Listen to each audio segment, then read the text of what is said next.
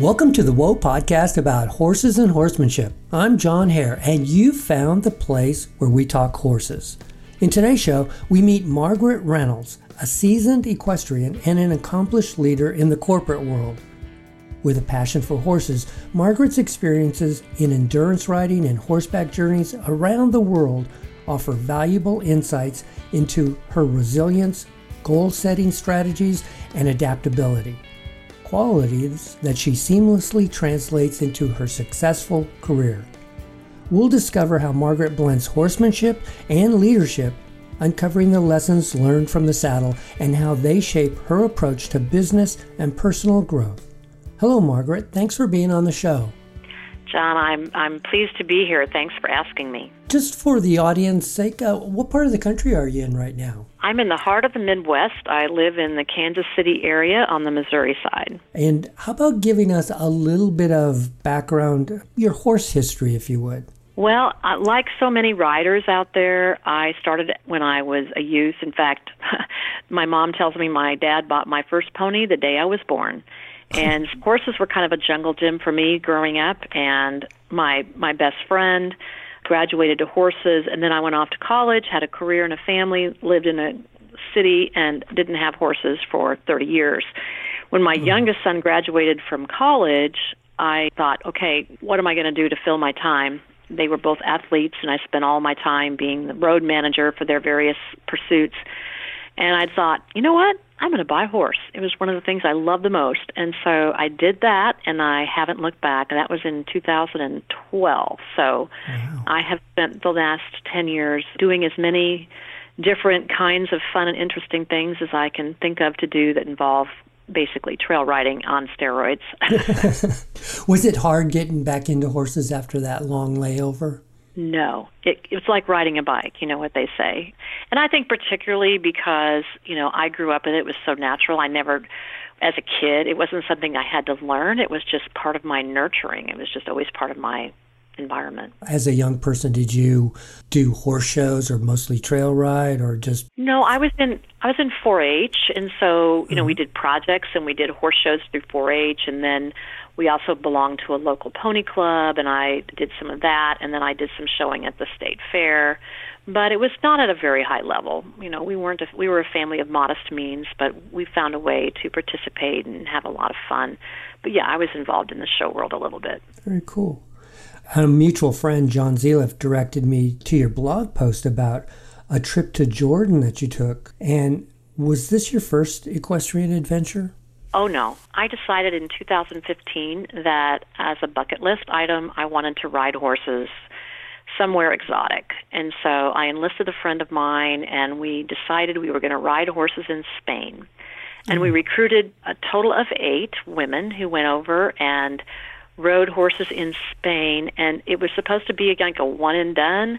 We loved it so much. Some of them who didn't have horses came home and bought them. One of them bought a, a horse farm.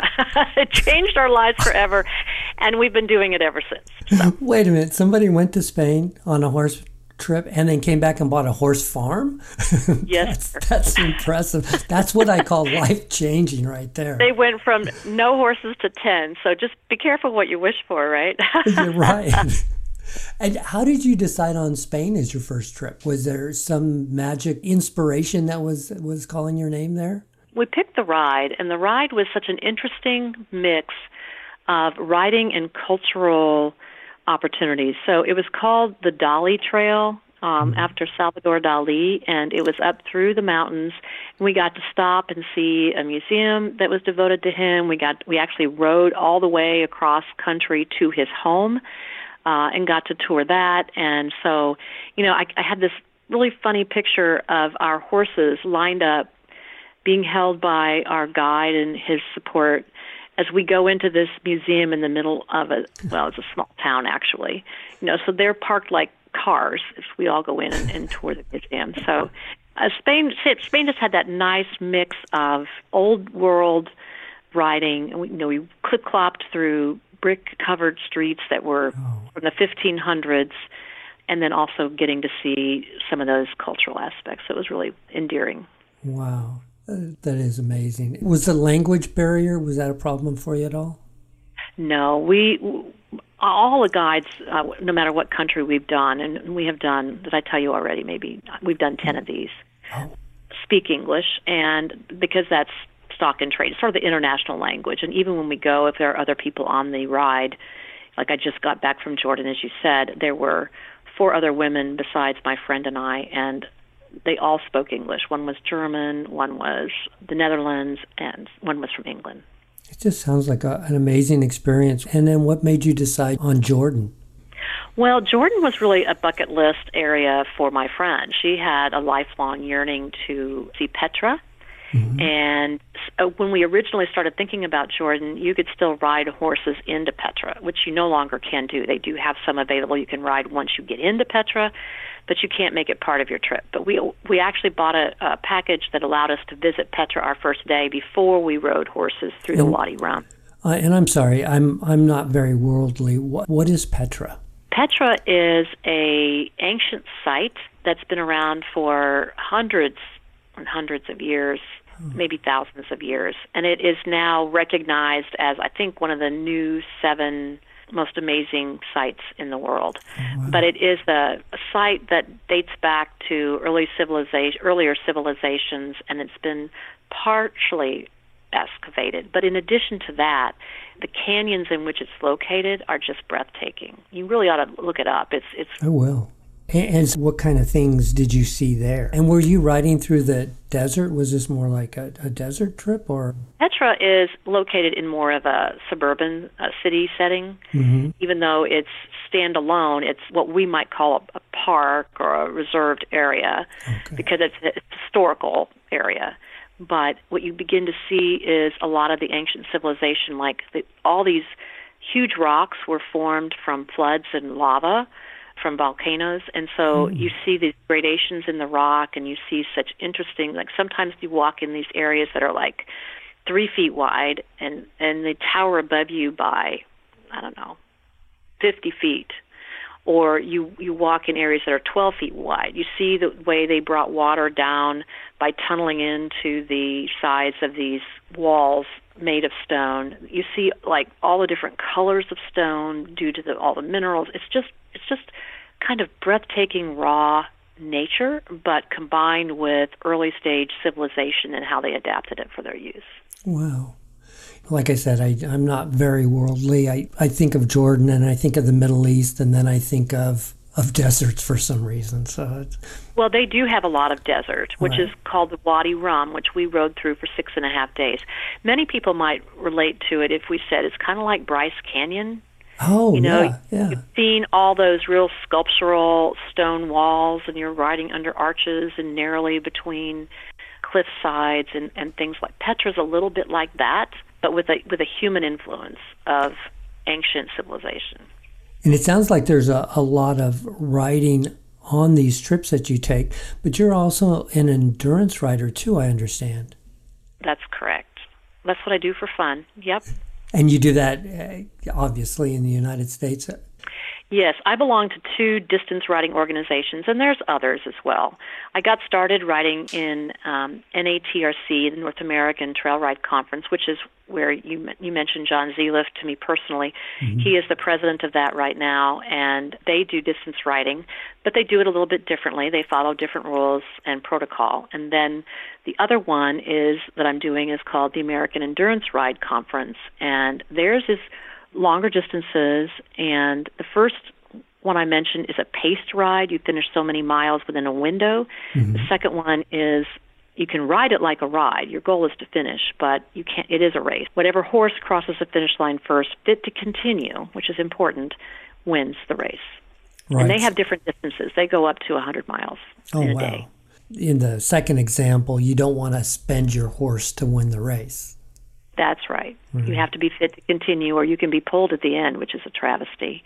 That just requires so much uh, physical and mental toughness.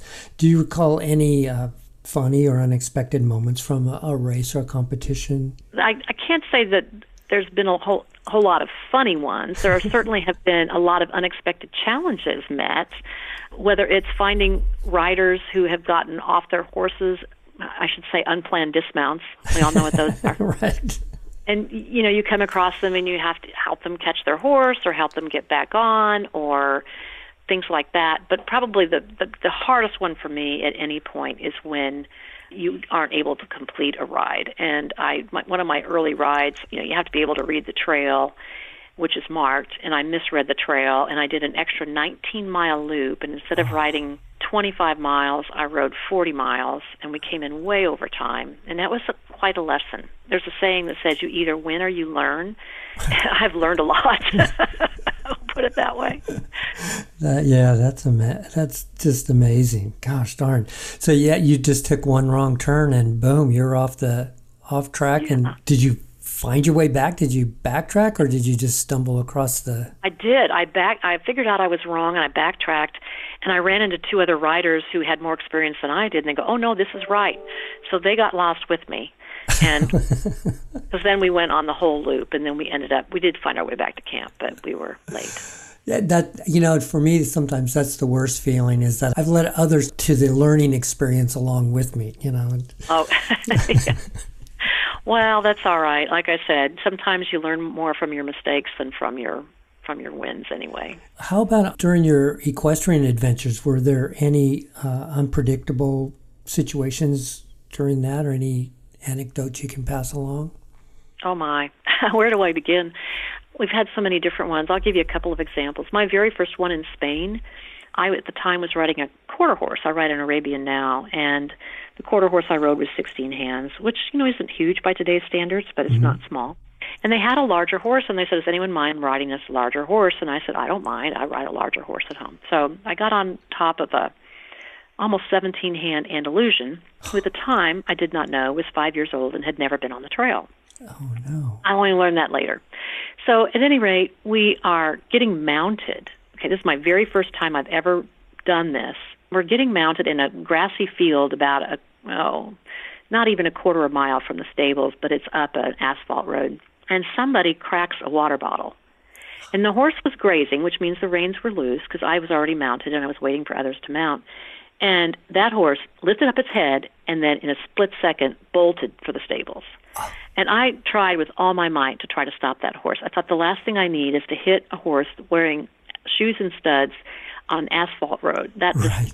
so I had to kind of reach way down, you know, get in a jockey position to get hold of it and do like the old one rein stop. And I was so glad. If anyone doesn't know the one rein stop, please learn it because you never know when you might need it. But that horse continued to bolt on. They kept saying, "Oh, we'll get you another horse if you're not happy." Well, I rode that horse. He probably bolted on me two or three more times that same day. Oh, wow. And the point that it it became funny in a way and they didn't give me another horse, so he was my horse for the whole week. And the funny thing is, he was you know this big old huge horse, seventeen hands. His name is, was Timmy, like as if, as if he was timid or something. Right. he just wasn't very trail experienced. We'll put it that way. Oh wow! I've been on a horse that's fourteen hands and bolted, and that seems pretty fast. And then I've also been on Friesian, who was 17 hands, and that was a casual lope, and that seemed faster than the little horse's bolt. So I can't imagine what that big, massive horse was was bolting. How you even got it stopped? What a ride, yeah, huh? We did. We talked about the horses. What about maybe cultural differences that may have occurred? You know, when you're riding in a different in a foreign country, was there any stories from uh, misunderstandings or directions that you got from it? I'm a big. I will say this: horses are horses, meaning, yes, the breeds may vary, and one of the things we love is we try to always ride indigenous horses, which means if we're going to be in the desert like the Sahara or Jordan, we'd love to ride Arabians. If we're in India, we rode Marwaris, which is a fascinating breed.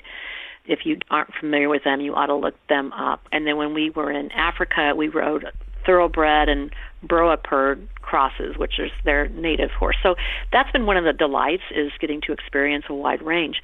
But I would say that it's not so much that, the, but horses' spirits, horses' mentalities, horses' behaviors are not dissimilar across mm-hmm. countries or, or breeds. I mean, they still respond in much of the same ways, right? They respond to pressure, they respond, mm-hmm. they're prey animals, they have all those same kind of things.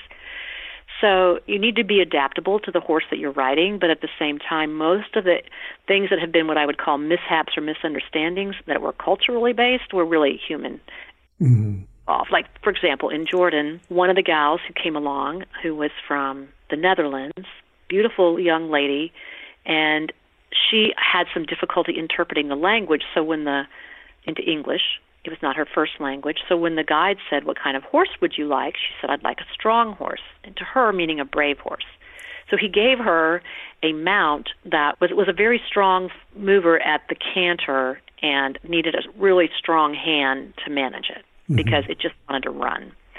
And she got on that horse the first day and she could not stop that horse when we cantered. So as the day wore on, it became apparent that this was not going to be a good fit. And I was assigned the sweet little gray Arabian, probably 14 1 or 2, that had easy to rate. And I said, you know, for the rest of the day, I'm not uncomfortable. Reference back to my first experience, right, with the rental. right. I'm not uncomfortable riding a stronger horse, so I'll I'll switch with her for this afternoon while you sort things out. So he said, thank okay. you. So we did that. And so he was very hard to stop, even for someone, and I won't say like I'm the best rider in the world, but even for someone who's had experience in a variety of situations, he was very hard to stop. So the next day, the guide came back to me and said, I'm going to give her one more chance. There's a possibility she could be sent home. And I would encourage anyone who does one of these trips, and I hope you do, is to seek one out that is for your particular riding ability and interest. I tend to go with advanced rides, but some people probably should be cautious because they mean what they say when they say, "Can you canter in all situations?" like in Africa, we had one rider who was dismissed because you know your life is at stake. If you can't outrun a charging hippo, which by the way we had to do, then you probably shouldn't be riding. But anyway, in this particular case, I got on this horse and he said, "I'll give her one more morning," and she did much better. And so he said, "Okay, well." I'm going to keep her on that horse, and you're going to keep, you're going to have to stay on this horse. And I'm like, oh gosh. He goes, we're going to bid him up a little bit, a little easier to control. And it turned out that those were the right horses for both of us. I had the pleasure of because we did get to gallop at full speed, and I had the fastest horse, which I love. I like love speed, yeah. and she had a very nice, rateable, gentle, happy to canter at the back of the pack kind of ride. So wow. you know, all things end well, but yes, there can be cultural misunderstandings. I had the pleasure of interviewing Keith Swenson of Stone Horse Expedition, who does rides in Mongolia. And oh, he would. Is it on your bucket list? I'd love to do it. Yeah, with the with the recent uh, health issues, I'm not sure I'm ready for it yet, but we'll see. Yeah, he's it's just a beautiful country. He shared with us some photos on some of his rides, and it's just truly amazing. But I have to go back to you had to outrun a hippo in Africa? Oh, yeah. Well, that was not me. Oh, okay. We were starting off on our adventure that morning, and they usually tied a saddlebag onto some horse, and it carried apples for our break. And they had tied it on my friend's horse, and she had asked for a last minute saddle change. So they ripped the saddle off, changed the saddle, you know, put the saddlebag back on and off we went. And we saw two hippos, a male and a female, in a pond, and we kept getting closer. One of the beauties of doing these rides in Africa on horseback is we are animals. And so, you know, when they look up and look around to say, okay, is that a threat? Well, we just let our horses graze. And then as they go back to doing whatever they're doing, we kind of take 10 steps forward and then we drop our head and graze. And so right. we can get closer. We're not a threat or perceived usually. Well, this particular hippo wanted to have that female hippo all to himself at some point. So we got a little close, and he just, and uh, you probably have heard this, hippos are actually a lot faster than you think. He came roaring up and out of the water at a speed that we didn't anticipate, and he said, run.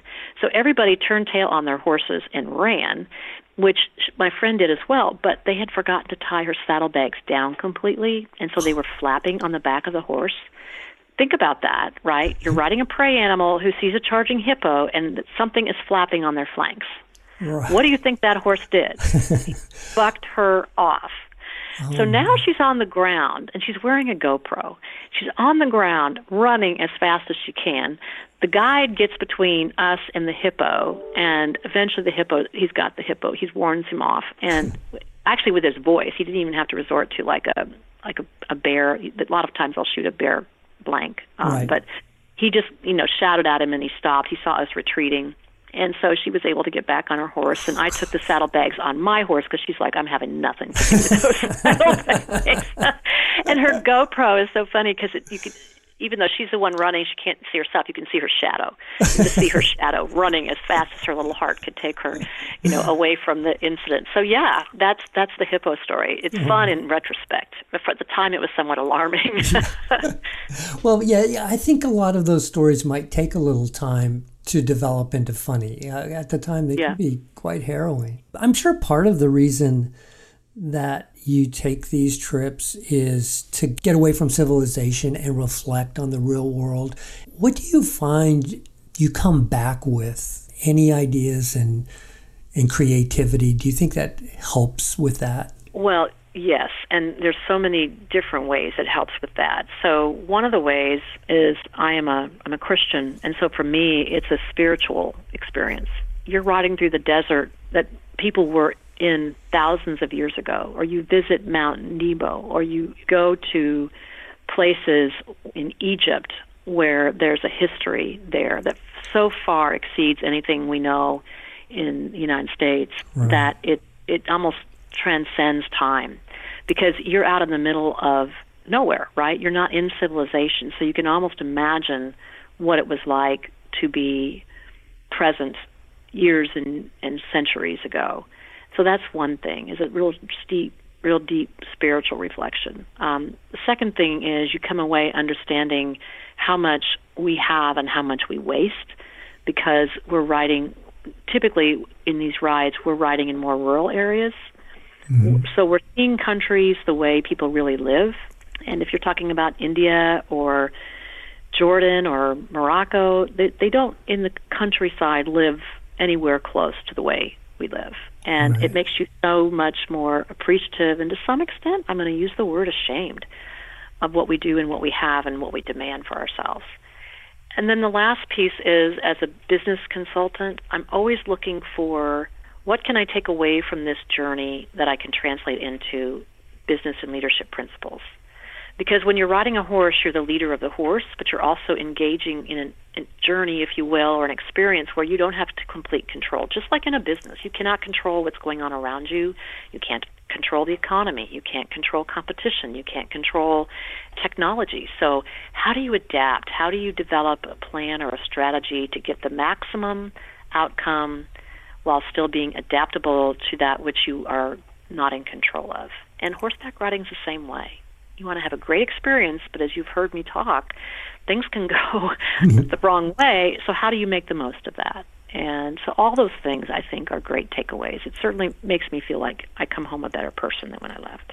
I do think that one other aspect might be the perspective because you're seeing the a different part of the world through the local people and you get to see their perspective and we don't always get to see that here in this country. And much like you mentioned, our 200 plus years of history is nothing compared to the 2000, the 10, 10x factor of some of those older uh, civilizations.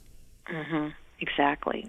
In India, we actually camped a lot of nights in India, but don't feel bad for us. It was not bad camping. It was we had like those safari tents with the flags on top, you know, mm-hmm. and they had we didn't sleep on the ground in sleeping bags. We had these little makeshift beds. But whoever the local head of the village was would come out usually and greet us in sort of a ceremonial fashion. It was fascinating because many of them had never seen Caucasians and certainly not women Caucasians.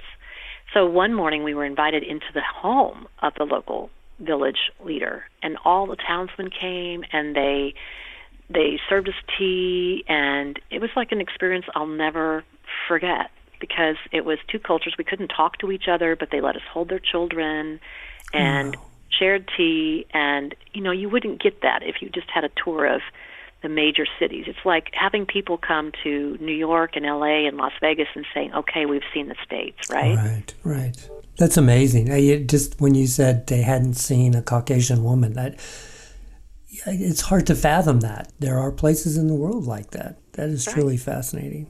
In all your adventures, was there a favorite or memorable horse that from a particular country that, other than the hmm. ones that you've told us about? Well, I will tell you that for a variety of reasons, I think that India was probably my favorite trip, even though I've enjoyed them all. Mm-hmm. I can't say I didn't have any that I didn't like. But India, because of the diversity of the culture, we were there longer and really got to explore. So you know, we did the Taj Mahal, and we we we got to go to a, a horse fair where they were showing the Marwari horse, and they're warrior horses, and they're the ones that will dance on their back feet and and that kind of thing. Mm-hmm. So we got to do all of this. Rode on a sleeper train, everything you'd think you should do when you're in India, right? right? Plus, go through all these villages and have these personal experiences that we got to have. But the horse I rode was a Marwari. Uh, it was a mare, and I am partial to geldings. But she was probably the perfect horse. She walked out. I, I love a forward horse. She walked out, but she was so rateable. She responded to cues. She just was one of those horses that you just felt like oh, this is kind of magical. You know, wow. we were just getting along so well. So I, I really enjoyed that horse. That's pretty neat to have that bond. How long was that India trip? Three weeks. We spent oh. um, we spent eight days in the saddle of that three weeks, and of course, you can imagine the travel to and from was a bit of the time as well. Yeah, right. Do you have plans for future trips? Oh, absolutely. We're we're going to France this fall in September and riding in the Morvan Reserve.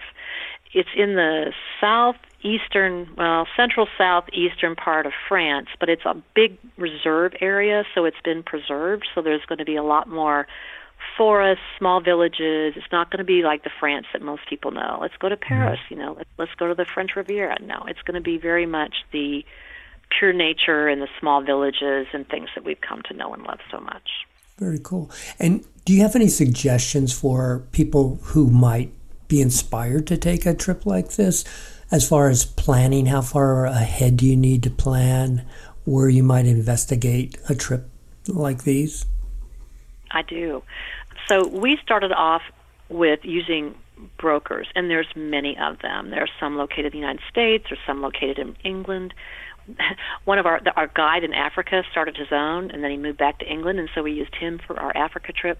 So it's really interesting that there are many, and I would just go out and Google horse adventures or horse trips in X country, and they'll come up. I don't know that I this I don't want to make this a commercial right. of which ones are best, but you'll find that there's a number of them, and I've I have found them all to be reputable, the ones that we've used. And if you you want to do that because what they offer usually are trips that they have vetted. So right. they won't send you on a trip that they haven't vetted. A lot of problems is when people find the actual stable then you don't know their safety record. You don't know the quality of their horses. Like, do they care for their horses? Do they feed them well? Because you don't want to ride a horse that's suffering, or, you know, that kind of thing. So that's why we go through brokers. But then after we started doing this a little while, we came to know some of the guides, and we have been able to reach back out to the guide directly or we through our encounters we talk to the other riders and say, well, which ride have oh. you enjoyed? If they're on a ride that we like and they like, and that's their style too, then we can compare notes and say, well, then you better do this trip or this trip, kind of thing. I would say just Google a broker first. I would focus on brokers in English speaking, like England. So in the United States, there's one called Equitours. In England, there's one called Far and Ride. There's, as I said, there's a whole bunch of them. And I think I've had an interview with a couple, so I'll put the links to those in the show notes here, and people can check those out as possible candidates. Are there any particular questions that someone might need to ask that would be really essential for a trip like this? Well, I think a couple things. One, how much work you want to do. Like, do you want to be the one that saddles your horse and grooms your horse and feeds mm. your horse? Or do you want all that taken care of? There's two different kinds of rides. There's what they call center based rides, where you go to a stable and you do day trips out and back. Or we don't like those. We like the point to point. We like to travel. Mm-hmm. So usually we stay in B and B's. On occasion we've camped, but Mostly, we like to be able to take a shower at the end of the day, so we kind of like the the ones where we stay in, in B and B's, and they're usually little guest houses that are very reflective of the culture. Mm-hmm. So they're always clean and friendly, and you're well fed, and we have great entertainment in the evening, whether we're singing or dancing to the, some of the local music or what have you. We really like that kind of thing a lot, but that's our jam, and it may not be everyone's. Right. I would say you have to be brutally honest with yourself about your skill level because you don't want to get in over your head or you could get sent back. So don't take on more than, than you can chew. And if you're not sure, err on the side of understatement, and that would will keep you safe. I think. Would you agree that it's a good uh, rule of thumb that if it's your first trip, that maybe you don't pick a three week ride, you start with something a little bit shorter and and kind of gain experience that way. I don't think the distance is much of a factor as the fit. So if okay. if you want to be out there for three weeks, if you've chosen the right ride, you know the right kind of horse, level of horse, accommodations, and things that you want to do, I think that's fine. Now, if you don't, if you're not like I'm used to riding a lot of miles, right? Mm-hmm. So I don't get sore in the saddle really on any of these, but some people could or will if they're going to ride longer. Most trips are a week because that's what people seem to want to do. You know, right. people take vacations okay. for a week, and so most most rides are usually six days, allowing for you to get there the night before, ride six days, and then leave. That's pretty typical. If you have a longer trip, you've usually made it a custom trip. Yeah, that's very cool. Well, thank yeah. you, Margaret, for sharing that. I'm sure there will be people inspired by your adventures to try this on their so. own. I think everybody should do it at least once. Yeah, it's a great experience, it sounds like. I've enjoyed every minute of it and will continue to do it as long as I can. Wow. Well, I appreciate you taking time out of your busy day and sharing these adventures. Well, you're very welcome. It's been my privilege to get to relive them with you. That wraps up another fantastic episode. A huge thanks to Margaret Reynolds for joining us and sharing her amazing horse stories from around the world. She's had some incredible adventures both here and abroad. If you're curious to learn more about her rides in India, Jordan, and Spain, I recommend checking out her blog post. She also has an article in the Outdoor Journal titled Riding Through Rajasthan. Trust me, it's an exciting read as she rides an indigenous Marwari horse. You'll find all the handy links over at whoapodcast.com.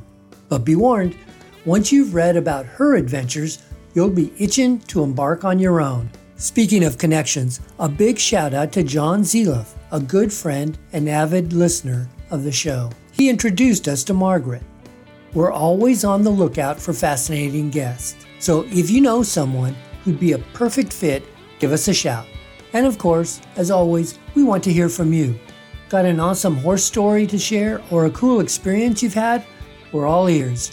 Shoot an email to john at whoapodcast.com or connect with me on Facebook, Twitter, or Instagram under the name Whoa Podcast. It's great to hear from you. Once again, a sincere thank you for listening and sharing the podcast with your pals and riding buddies. You guys rock. Until next time, for Renee, this is John Hare saying, go have some fun with your horses. Bye bye, everybody.